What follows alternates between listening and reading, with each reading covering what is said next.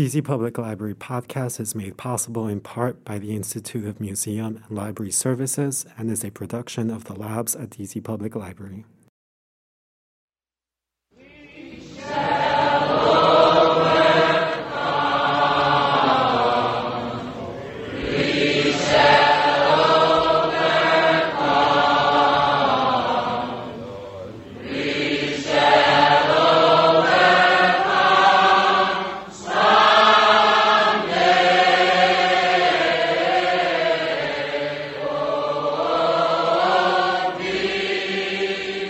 Listening to the DC Public Library Podcast, recorded from the Labs Recording Studio in the historic, modernized Martin Luther King Jr. Memorial Library in downtown Washington, D.C. This episode is part of the DC Public Library Presents series, where we present special programming, authors and scholars, or celebrate library observances.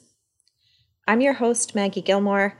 I'm an adult services librarian at the Martin Luther King Jr. Memorial Library, and I'm joined today by librarian Turner Freeman, also with adult services at MLK, and a company of voices made up by other DC Public Library staff and community members.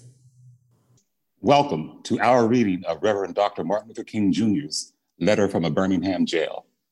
In April 1963, Dr. King was jailed in Birmingham, Alabama, after he defied a court order by leading a protest without a permit.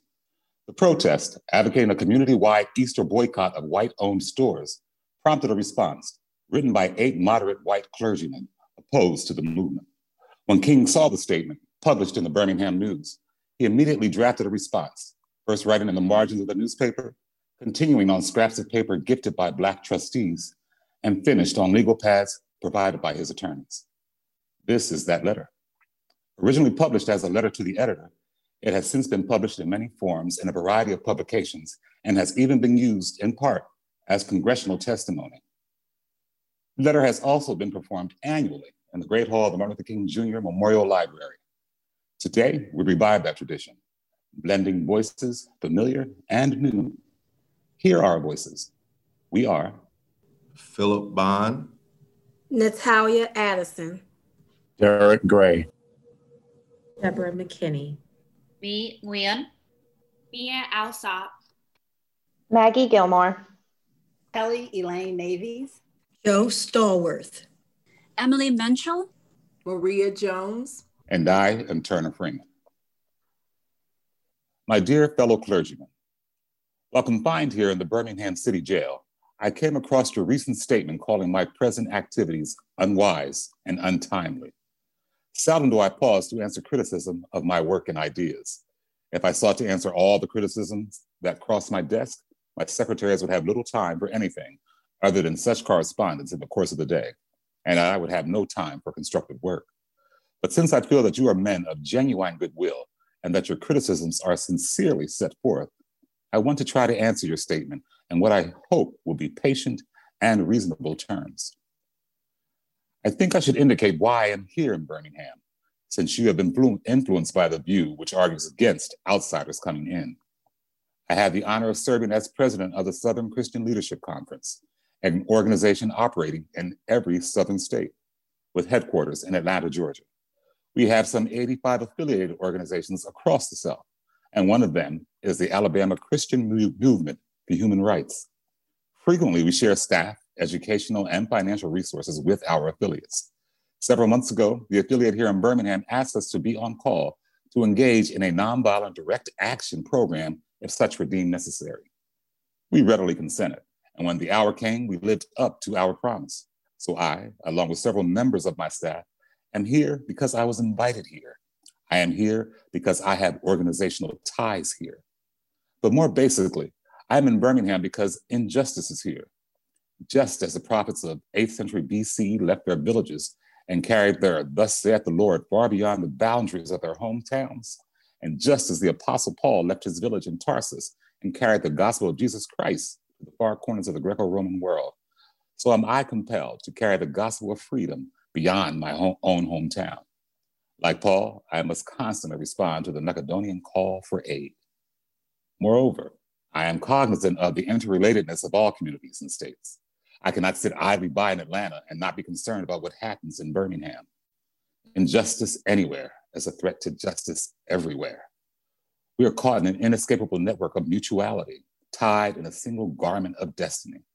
Whatever affects one directly affects all indirectly. Never again can we afford to live with the narrow, provincial, outside agitator idea.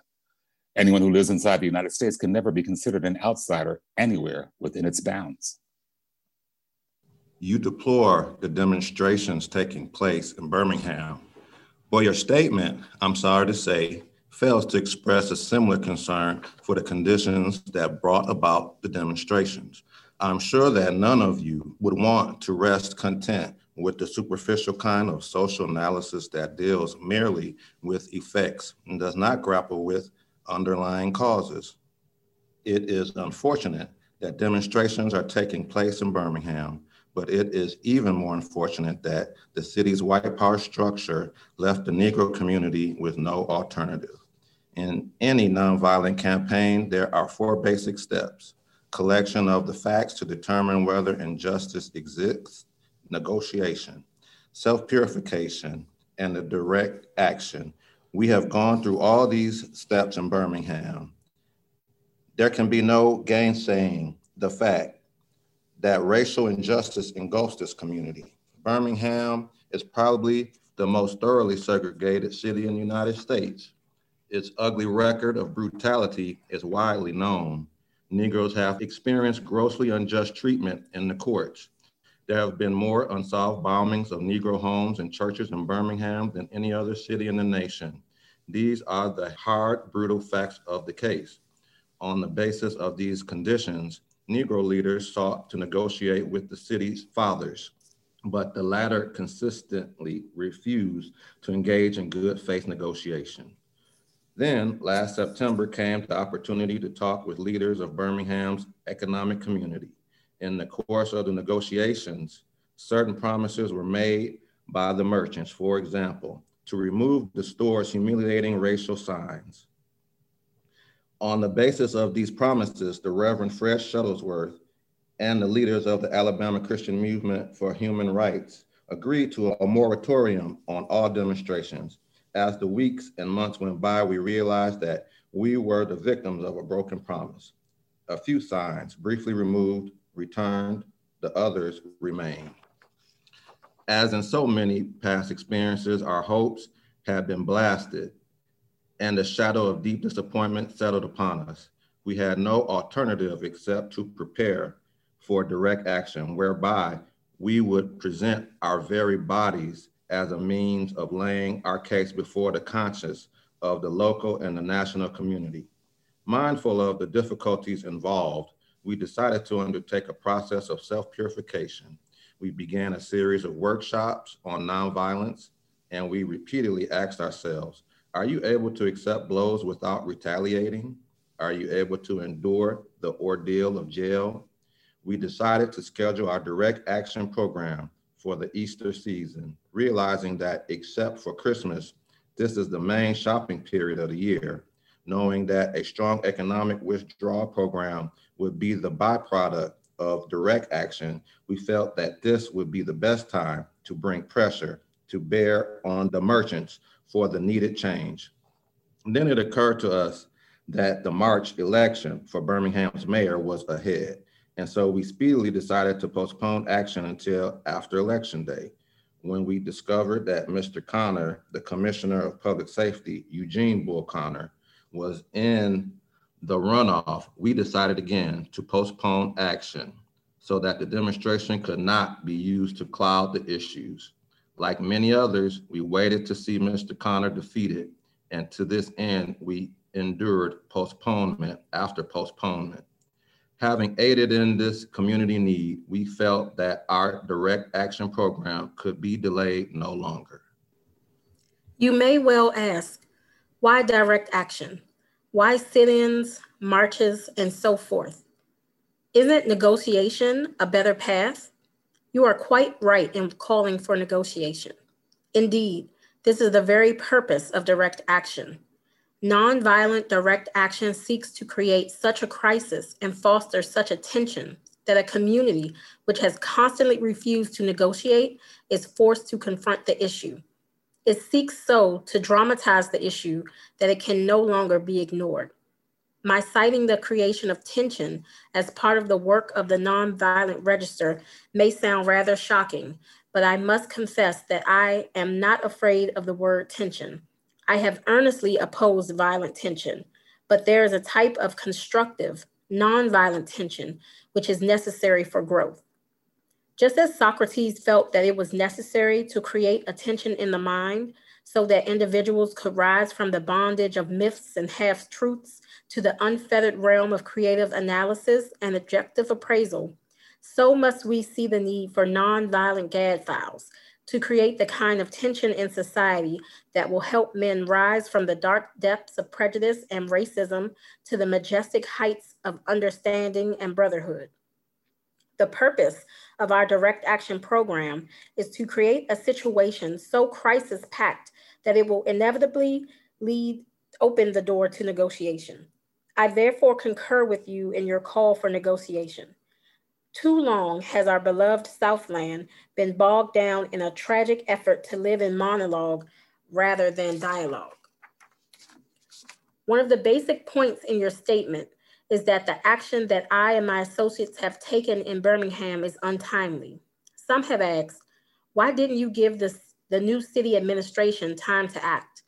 The only answer that I can give to this query is that the new Birmingham administration must be prodded about as much as the outgoing one before it will act. We are sadly mistaken if we feel that the election of Albert Boutwell as mayor will bring the millennium to Birmingham. While Mr. Boutwell is a much more gentle person than Mr. Connor, they are both segregationists, dedicated to the maintenance of the status quo. I have hoped that Mr. Boutwell will be reasonable enough to see the futility of massive resistance to desegregation, but he will not see this without pressure from devotees of civil rights. My friends, I must say to you that we have not made a single gain in civil rights without determined legal and nonviolent pressure. Lamentably, it is a historical fact that privileged groups seldom give up their privileges voluntarily. Individuals may see the moral light and voluntarily give up their unjust posture, but as Reinhold Niebuhr has reminded us, groups tend to be more immoral than individuals.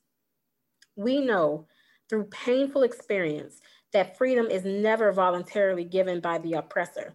It must be demanded by the oppressed. Frankly, I have yet to engage in a direct action campaign that was well-timed in the view of those who have not suffered unduly from the disease of segregation. For years now, I have heard the word wait. It rings in the ear of every Negro with piercing familiarity. This wait has almost always meant never. We must come to see with one of our distinguished jurists that justice too long delayed is justice denied. We have waited for more than 340 years for our constitutional and God-given rights. The nations of Asia and Africa are moving with jet-like speed toward gaining political independence, but we still creep at horse and buggy pace toward getting a cup of coffee at a lunch counter. Perhaps it is easy for those who have never felt the stinging darts of segregation to say, wait. But when you have seen vicious mobs lynch your mothers and fathers at will, and drown your sisters and brothers at whim. When you have seen hate-filled policemen curse, kick, and even kill your Black brothers and sisters. When you see the vast majority of your 20 million Negro brothers smothering in an airtight cage of poverty in the midst of an affluent society, when you suddenly find your tongue twisted and your speech stammering, as you seek to explain to your 6-year-old daughter why she can't go to the public amusement park that has just been advertised on television, and see tears welling up in her eyes when she is told that Funtown is closed to colored children, and see ominous clouds of inferiority beginning to form in her little mental sky, and see her beginning to distort her personality by developing an unconscious bitterness towards white people. When you have to concoct an answer for a 5-year-old son who is asking, Daddy, why do white people treat colored people so mean. When you take a cross-country drive and find it necessary to sleep night after night in the uncomfortable corners of your automobile because no motel will accept you. When you are humiliated day in and day out by nagging signs reading white and colored. When your first name becomes nigger, your middle name becomes boy, however old you are, and your last name becomes John, and your wife and mother are never given the respected title of Mrs.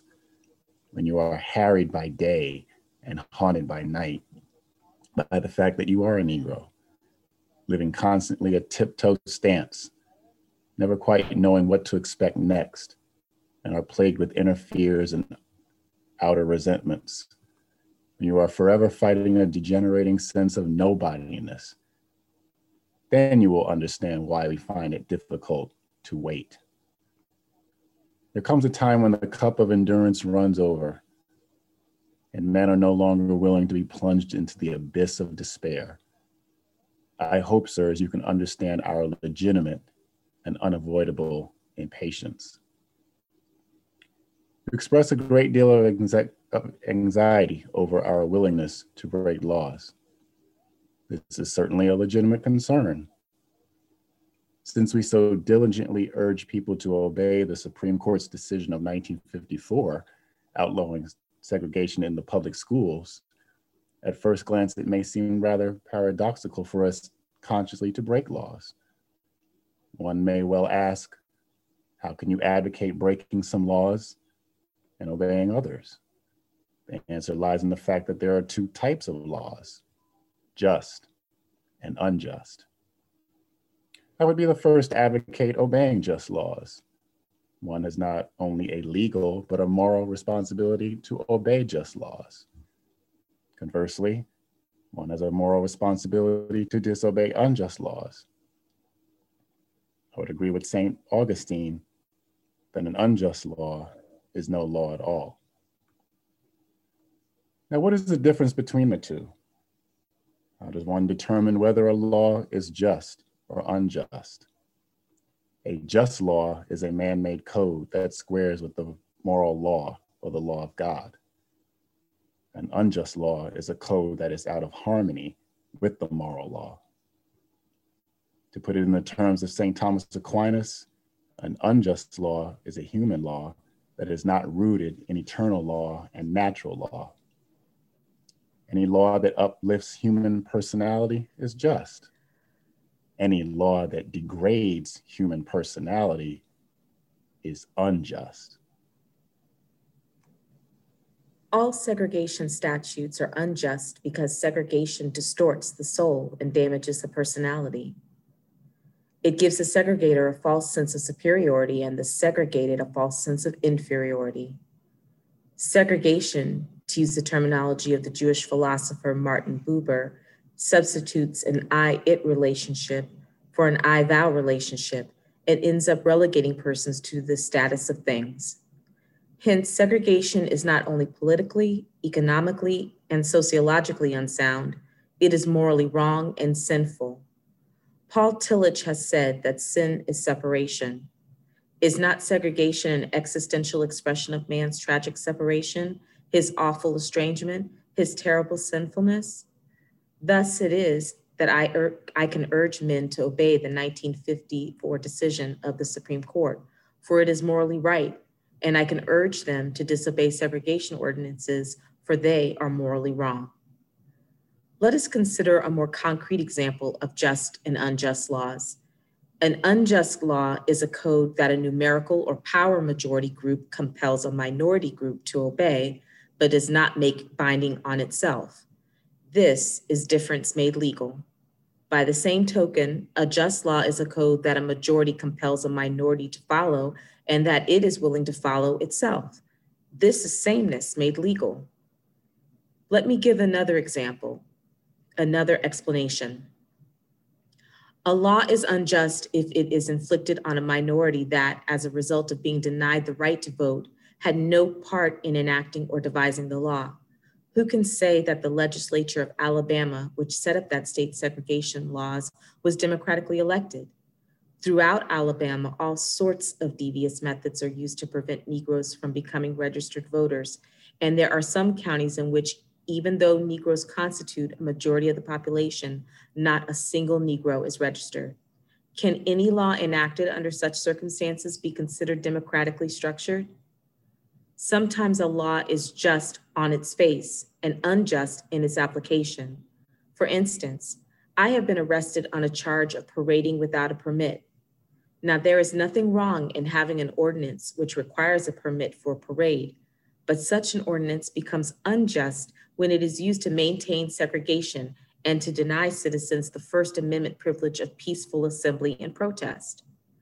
I hope you are able to see the distinction I'm trying to point out. In no sense do I advocate evading or defying the law, as would the rabid segregationist. That would lead to anarchy. One who breaks an unjust law must do so openly, lovingly, and with a willingness to accept the penalty.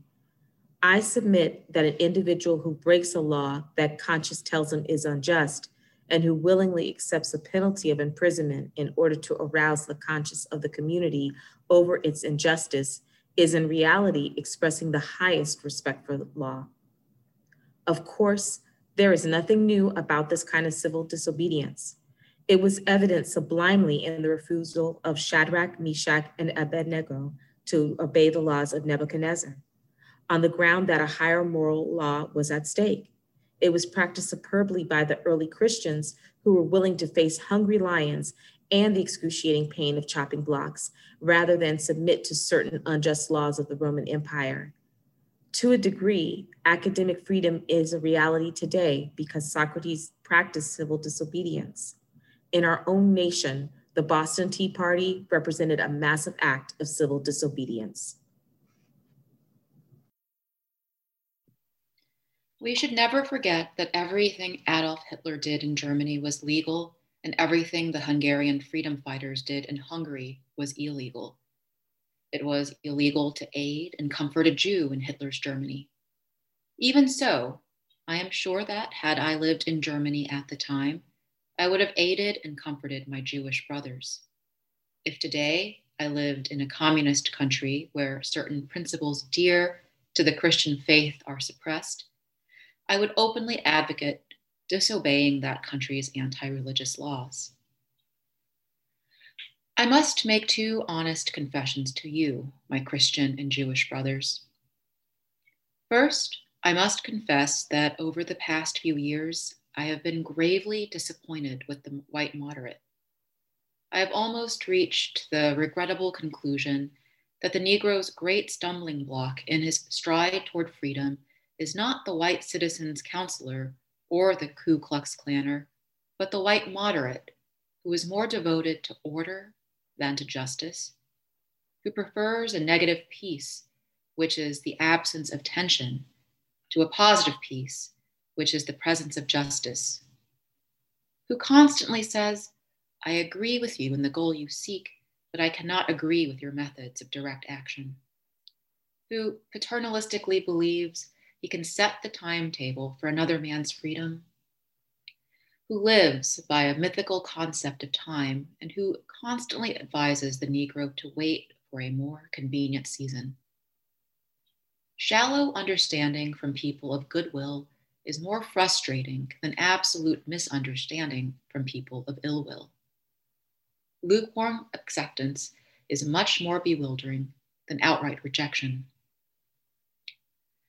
I had hoped that the white moderate would understand that law and order exist for the purpose of establishing justice, and that when they fail in this purpose, they become the dangerously structured dams that block the flow of social progress. I had hoped that the white moderate would understand that the present tension in the South is a necessary phase of the transition from an obnoxious negative peace in which the Negro passively accepted his unjust plight, to a substantive and positive peace in which all men will respect the dignity and worth of human personality. Actually, We who engage in nonviolent direct action are not the creators of tension. We merely bring to the surface the hidden tensions that are already alive. We bring it out in the open, where it can be seen and dealt with.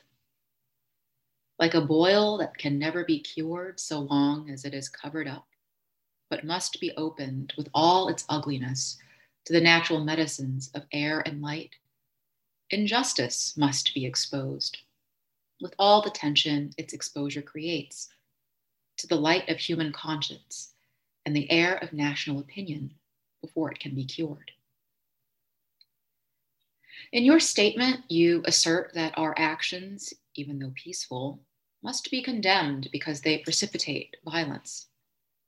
But is that a logical assertion? Isn't this like condemning a robbed man because his possession of money precipitated the evil act of robbery? Isn't this like condemning Socrates because his unswerving commitment to truth and his philosophical inquiries precipitated the act by the misguided populace in which they made him drink hemlock? Isn't this like condemning Jesus because his unique God consciousness and never ceasing devotion to God's will precipitated the evil act of crucifixion? We must come to see that, as the federal courts have consistently affirmed, it is wrong to urge an individual to cease his efforts to gain his basic constitutional rights because the quest may precipitate violence. Society must protect the robbed and punish the robber. I had also hoped that the white moderate would reject the myth concerning time in relation to the struggle for freedom. I've just received a letter from a white brother in Texas. He writes, "All Christians know that the colored people will receive equal rights eventually. But it is possible that you are in too great a religious hurry. It has taken Christianity almost 2,000 years to accomplish what it has. The teachings of Christ take time to come to earth." Such an attitude stems from a tragic misconception of time, from the strangely irrational notion that there is something in the very flow of time that will inevitably cure all ills. Actually, time itself is neutral. It can be used either destructively or constructively. More and more, I feel that the people of ill will have used time much more effectively than have the people of goodwill. We will have to repent in this generation, not merely for the hateful words and actions of the bad people, but for the appalling silence of the good people. Human progress never rolls in on wheels of inevitability. It comes through the tireless efforts of men willing to be co-workers with God. And without this hard work, time itself becomes an ally of the forces of social stagnation. We must use time creatively, in the knowledge that the time is always ripe to do right. Now is the time to make real the promise of democracy and transform our pending national elegy into a creative psalm of brotherhood. Now is the time to lift our national policy from the quicksand of racial injustice to the solid rock of human dignity. You speak of our activity in Birmingham as extreme. At first, I was rather disappointed that fellow clergymen would see my nonviolent efforts as those of an extremist. I began thinking about the fact that I stand in the middle of two opposing forces in the Negro community. One is a force of complacency, made up in part of Negroes who, as a result of long years of oppression, are so drained of self-respect and a sense of somebodyness that they have adjusted to segregation, and in part of a few middle-class Negroes who, because of a degree of academic and economic security, and because in some ways they profit by segregation, have become insensitive to the problems of the masses. The other force is one of bitterness and hatred, and it comes perilously close to advocating violence. It is expressed in the various Black nationalist groups that are springing up across the nation, the largest and best known being Elijah Muhammad's Muslim movement, nourished by the Negro's frustration over the continued existence of racial discrimination. This movement is made up of people who have lost faith in America, who have absolutely repudiated Christianity, and who have concluded that the white man is an incorrigible devil. I have tried to stand between these two forces, saying that we need emulate neither the do-nothingisms of the complacent nor the hatred and despair of the Black nationalist, for there is the more excellent way of love and nonviolent protest. I am grateful to God that through the influence of the Negro Church, the way of nonviolence became an integral part of our struggle. If this philosophy had not emerged, by now many streets of the South would, I am convinced, be flowing with blood. And I am further convinced that if our white brothers dismissed as rabble-rousers and outside agitators, those of us who employ nonviolent direct action, and if they refuse to support our nonviolent efforts, millions of Negroes will, out of frustration and despair, seek solace and security in Black nationalist ideologies, a development that would inevitably lead to a frightening racial nightmare. Oppressed people cannot remain oppressed forever. The yearning for freedom eventually manifests itself, and that is what has happened to the American Negro. Something within has reminded him of his birthright of freedom, and something without has reminded him that it can be gained. Consciously or unconsciously, he has been caught up by the zeitgeist, and with his Black brothers of Africa and his brown and yellow brothers of Asia, South America, and the Caribbean, the United States Negro is moving with a sense of great urgency toward the promised land of racial justice.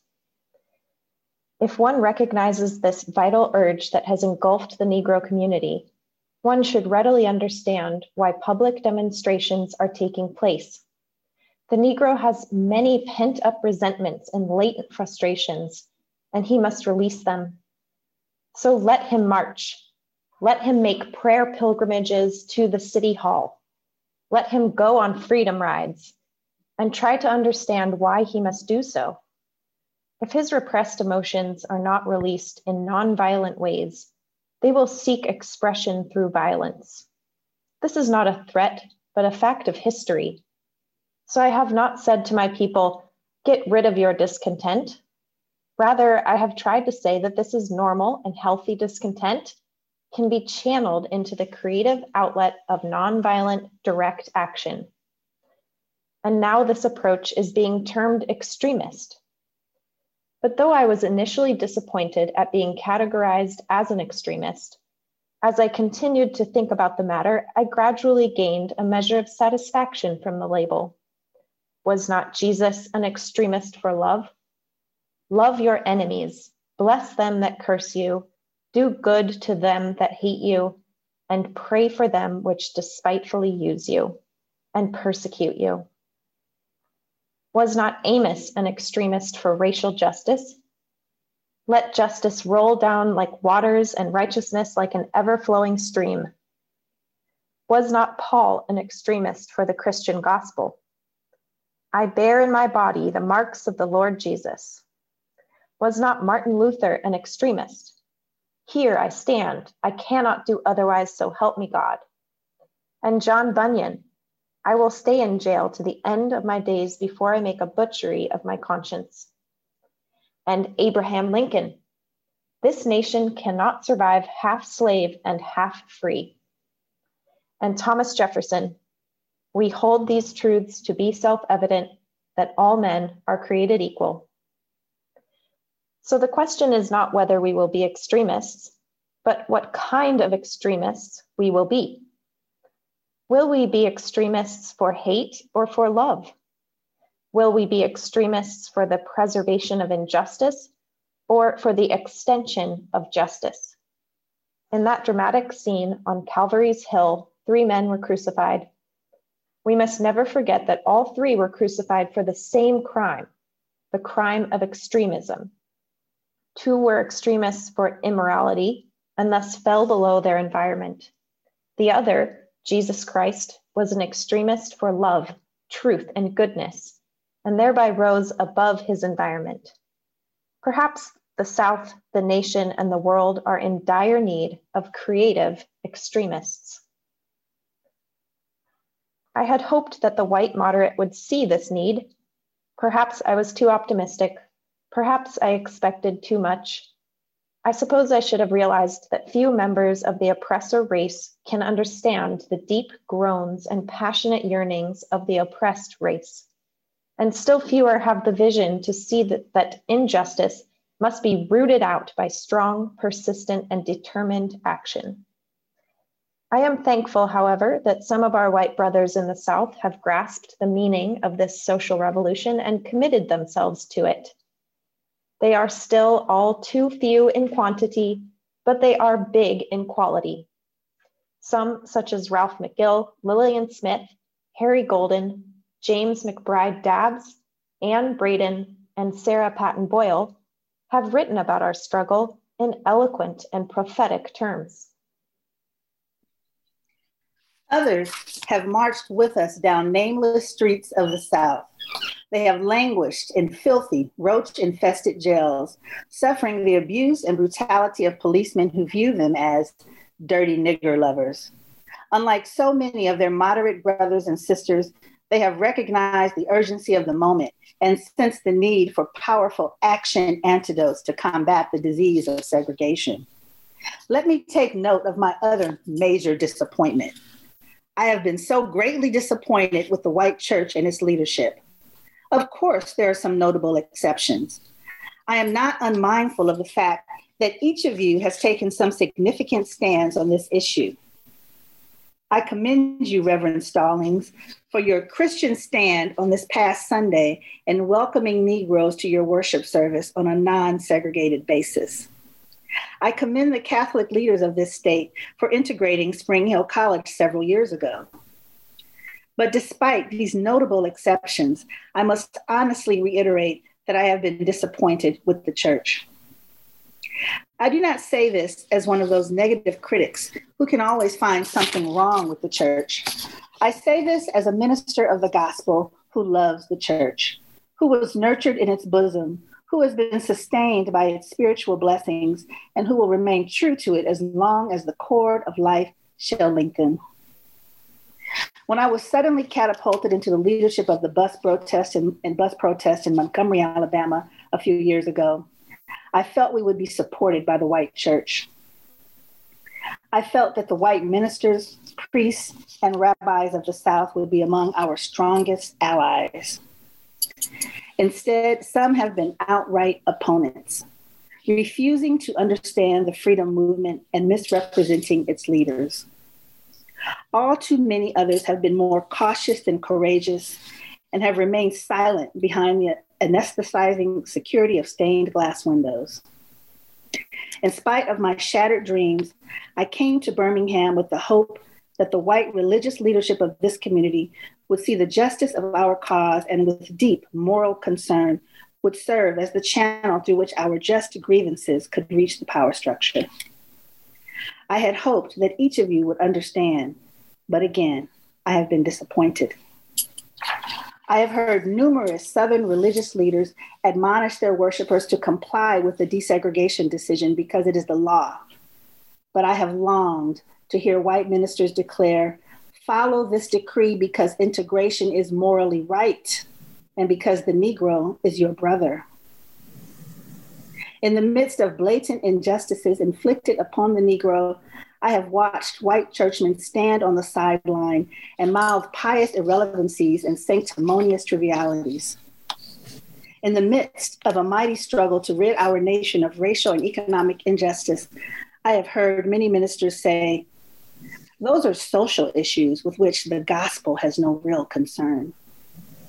And I have watched many churches commit themselves to a completely otherworldly religion, which makes a strange, unbiblical distinction between body and soul, between the sacred and the secular. I have traveled the length and the breadth of Alabama, Mississippi, and all the other southern states. On sweltering summer days and crisp autumn mornings, I've looked at the South's beautiful churches with their lofty spires pointing heavenward. I've beheld the impressive outlines of her massive religious education buildings. Over and over, I've found myself asking, what kind of people worship here? Who is their God? Where were their voices when the lips of Governor Barnett dripped with the words of interposition and nullification? Where were they when Governor Wallace gave a clarion call for defiance and hatred? Where were their voices of support when bruised and weary Negro men and women decided to rise from the dark dungeons of complacency to the bright hills of creative protest? Yes, these questions are still in my mind. In deep disappointment, I have wept over the laxity of the church. But be assured that my tears have been tears of love. There can be no deep disappointment where there is not deep love. Yes, I love the church. How could I do otherwise? I am in the rather unique position of being the son, the grandson, and the great-grandson of preachers. Yes, I see the church as the body of Christ, but oh, how we have blemished and scarred that body through social neglect and through fear of being nonconformist. There was a time when the church was very powerful.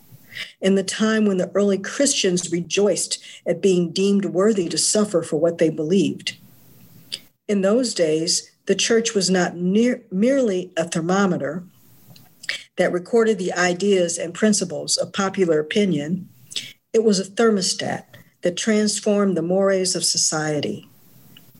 Whenever the early Christians entered a town, the people in power became disturbed and immediately sought to convict the Christians for being disturbers of the peace and outside agitators.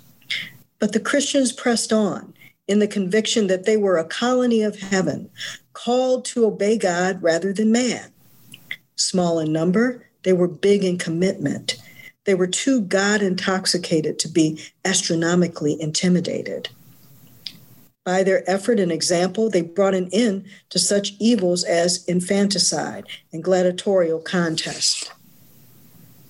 Things are different now. So often the contemporary church is a weak, ineffectual voice with an uncertain sound. So often it is an arch defender of the status quo. Far from being disturbed by the presence of the church, the power structure of the average community is consoled by the church's silent and often even vocal sanction of things as they are. But the judgment of God is upon the church as never before. If today's church does not recapture the sacrificial spirit of the early church, it will lose its authenticity, forfeit the loyalty of millions, and be dismissed as an irrelevant social club with no meaning for the 20th century. Every day I meet young people whose disappointment with the church has turned into outright disgust.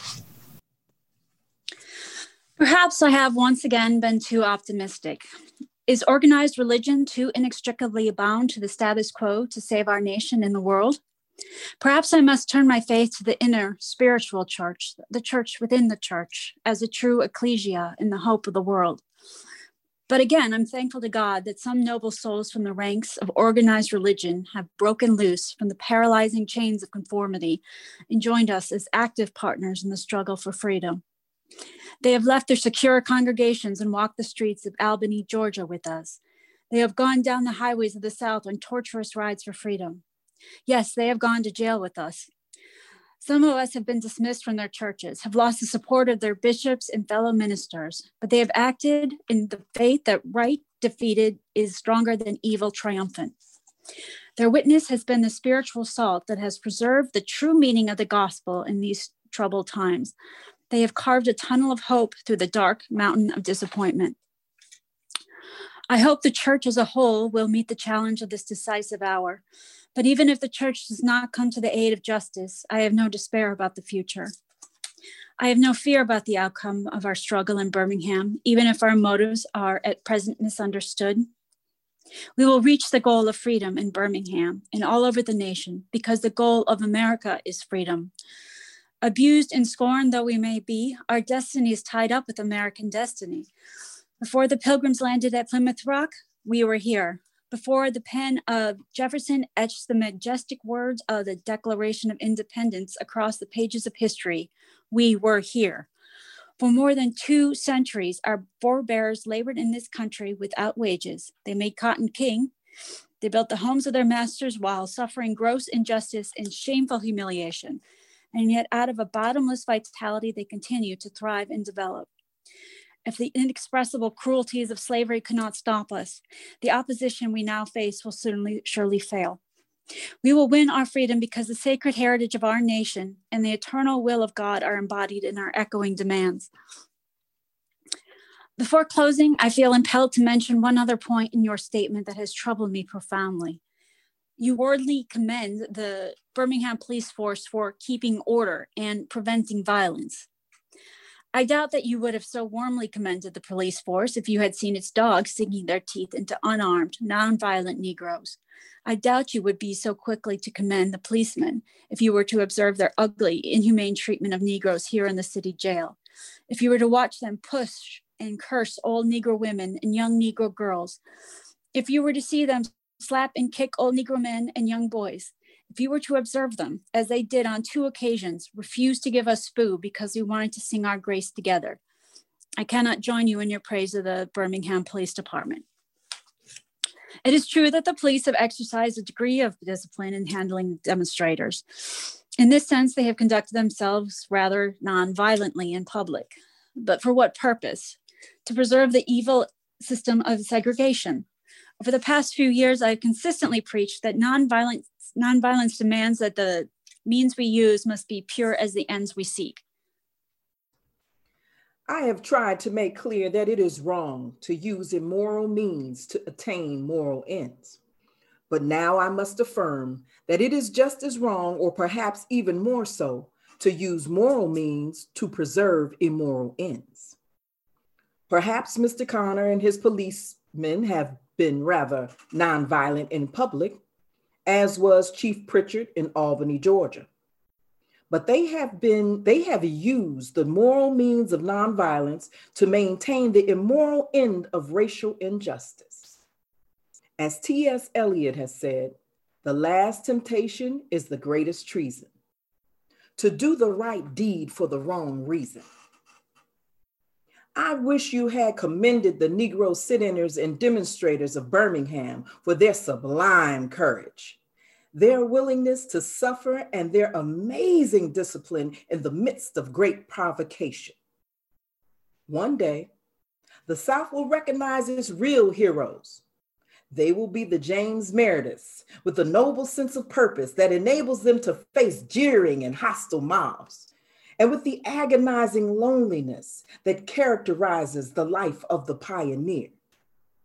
They will be old, oppressed, battered Negro women, symbolized in a 72-year-old woman in Montgomery, Alabama, who rose up with a sense of dignity and with her people decided not to ride segregated buses, and who responded with ungrammatical profundity to one who inquired about her weariness.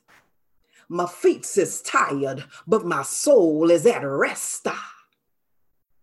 They will be young high school and college students, the young ministers of the gospel, and a host of their elders courageously and nonviolently sitting in at lunch counters and willingly going to jail for conscience sake. One day, the South will know that when these disinherited children of God sat down at lunch counters, they were in reality standing up for what is best in the American dream and for the most sacred values in our Judeo-Christian heritage, thereby bringing our nation back to those great wells of democracy, which were dug deep by the founding fathers in their formulation of the Constitution and the Declaration of Independence. Never before have I written so long a letter.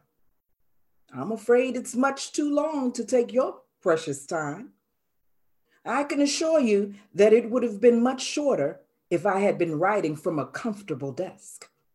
But what else can one do when he is alone in a narrow jail cell other than write long letters, think long thoughts, and pray long prayers? If I have said anything in this letter that overstates the truth and indicates an unreasonable impatience, I beg you to forgive me.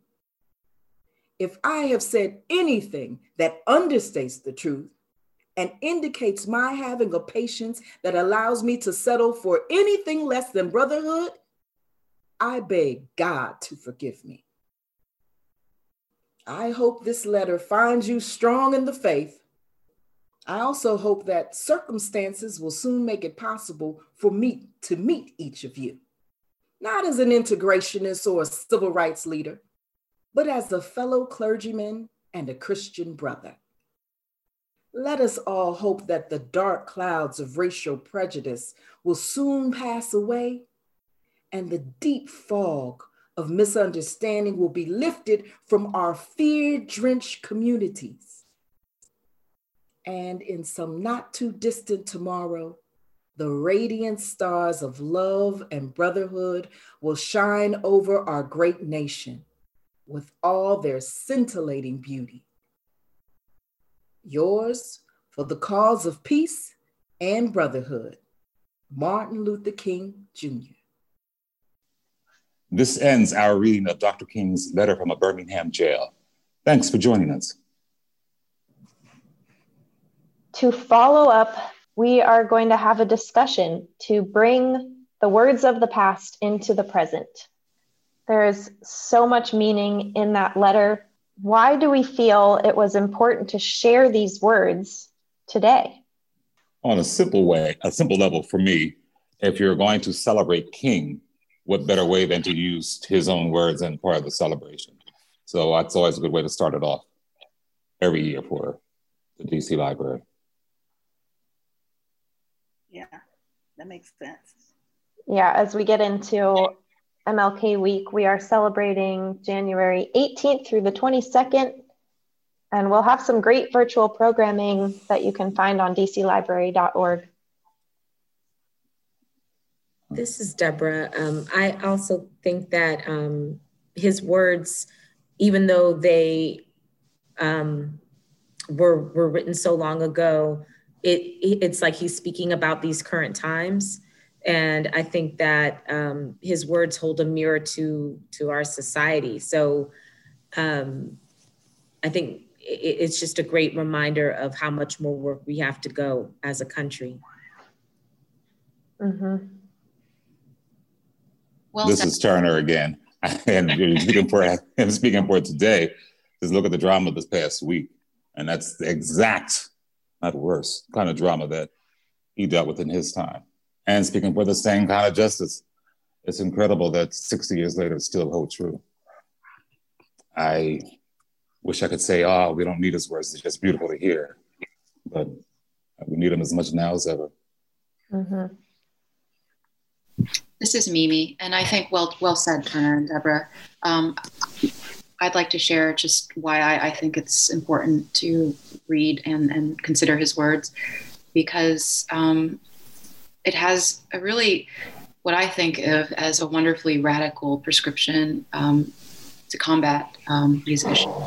And it's the one of nonviolent protest as a means to enact social change. And I think that the artistry and the courageousness, the profundity and the conviction that you feel and, you know, internalize when you read Dr. King's words and how he presents his actions in spite of the brutality that he not only witnessed but experienced due to the color of his skin.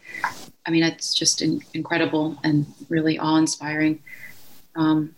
And I think that his message and his observations continue to be timely and important today.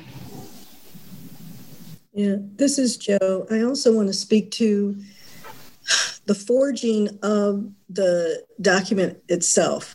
The fact that he knew that even though he was in jail and wasn't able to sit comfortably at a desk or a typewriter or to dictate something to a secretary, he knew it had to be answered right away. And he just started writing. He started writing on anything he could get his hands on. He started writing in the margins of the very newspaper that published that statement from those ministers. And the fact that he could bring all of his knowledge, all of his skill is just astounding to me.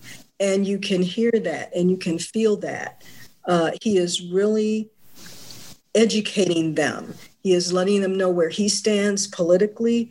He is letting them know that if they say that they are men of God, then here is the biblical prescription.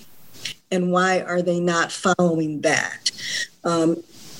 I just felt that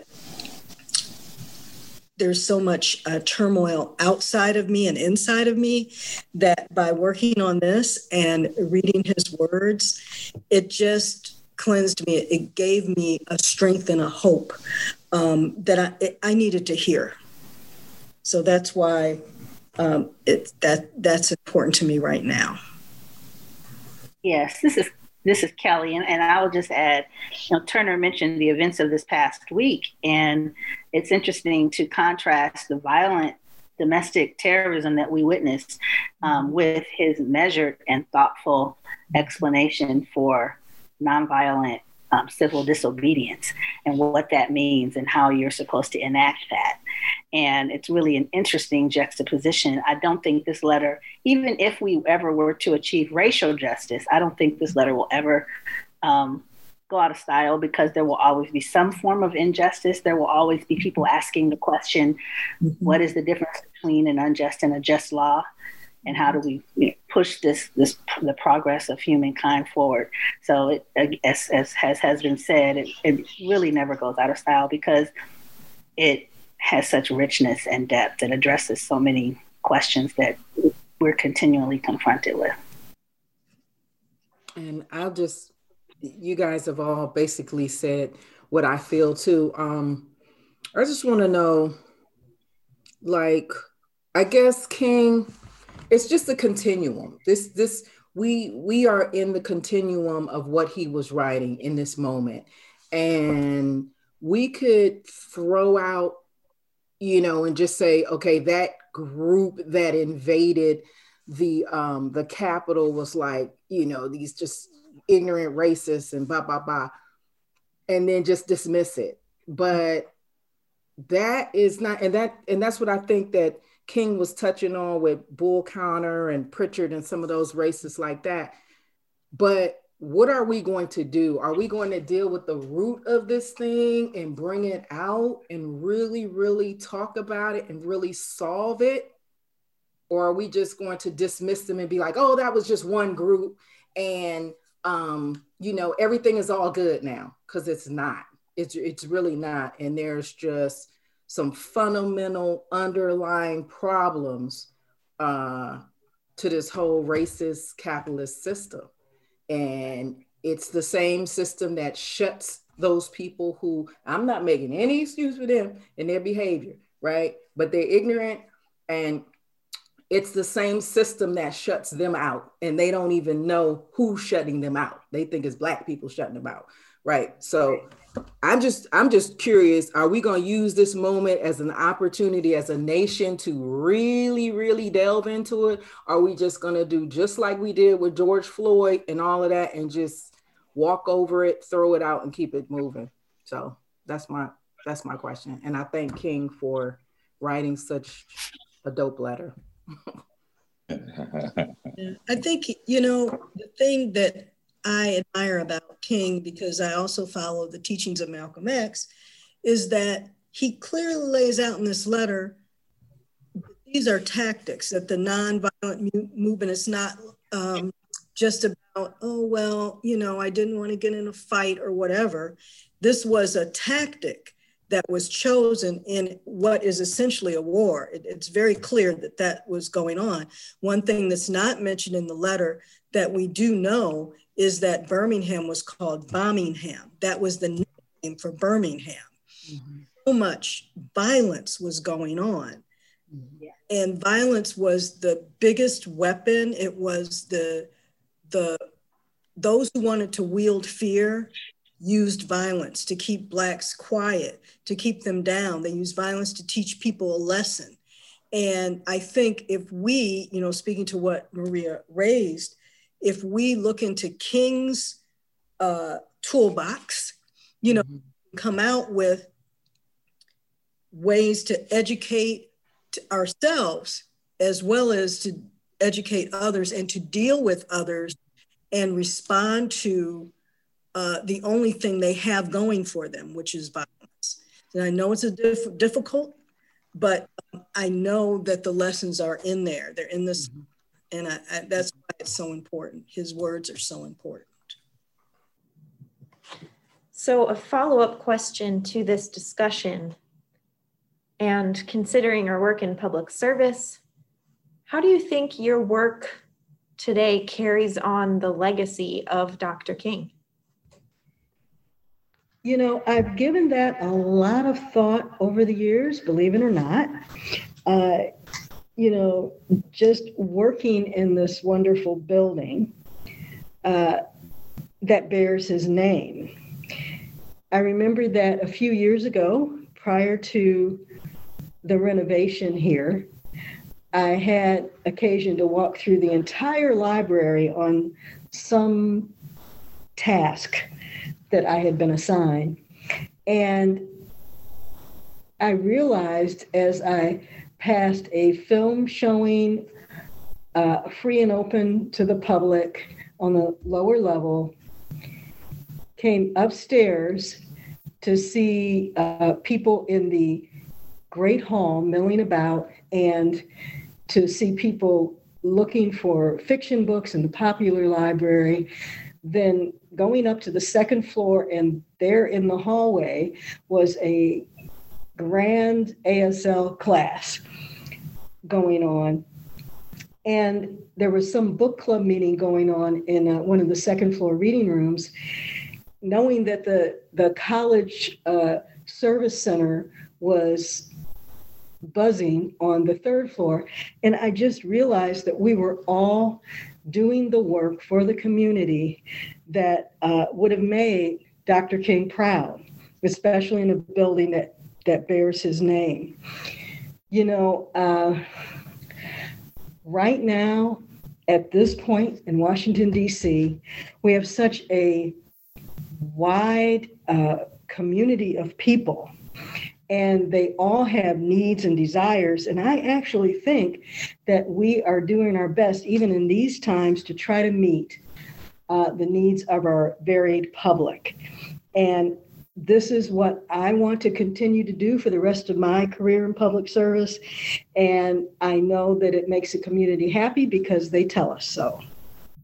Thank you, Jo. And thank you, everyone who participated in this discussion following our reading. It is very important to contextualize the words of Dr. Martin Luther King Jr. And thank you to all of our participants in today's reading. Please join us for more programming, book discussions, and virtual chats for Martin Luther King Jr. Week as we celebrate his birthday, January 18th through the 22nd.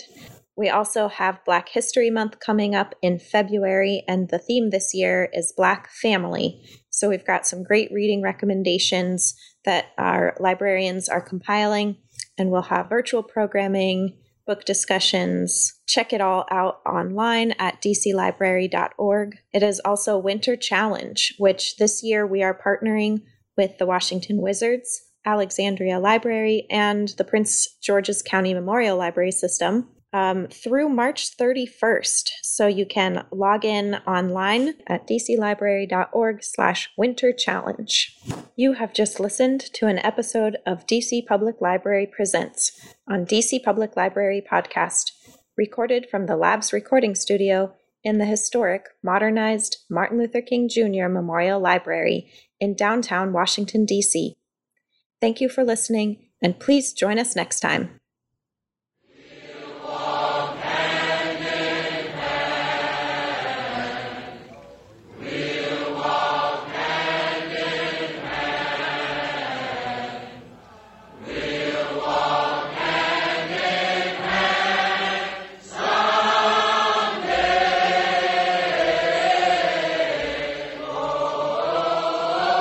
You just tuned into DC Public Library Podcast. Listen and subscribe at dcplpodcast.simplecast.com or wherever podcasts are available. Send us your comments at DCPL on Twitter, or follow us at DC Public Library on Instagram and Facebook. Thank you for listening.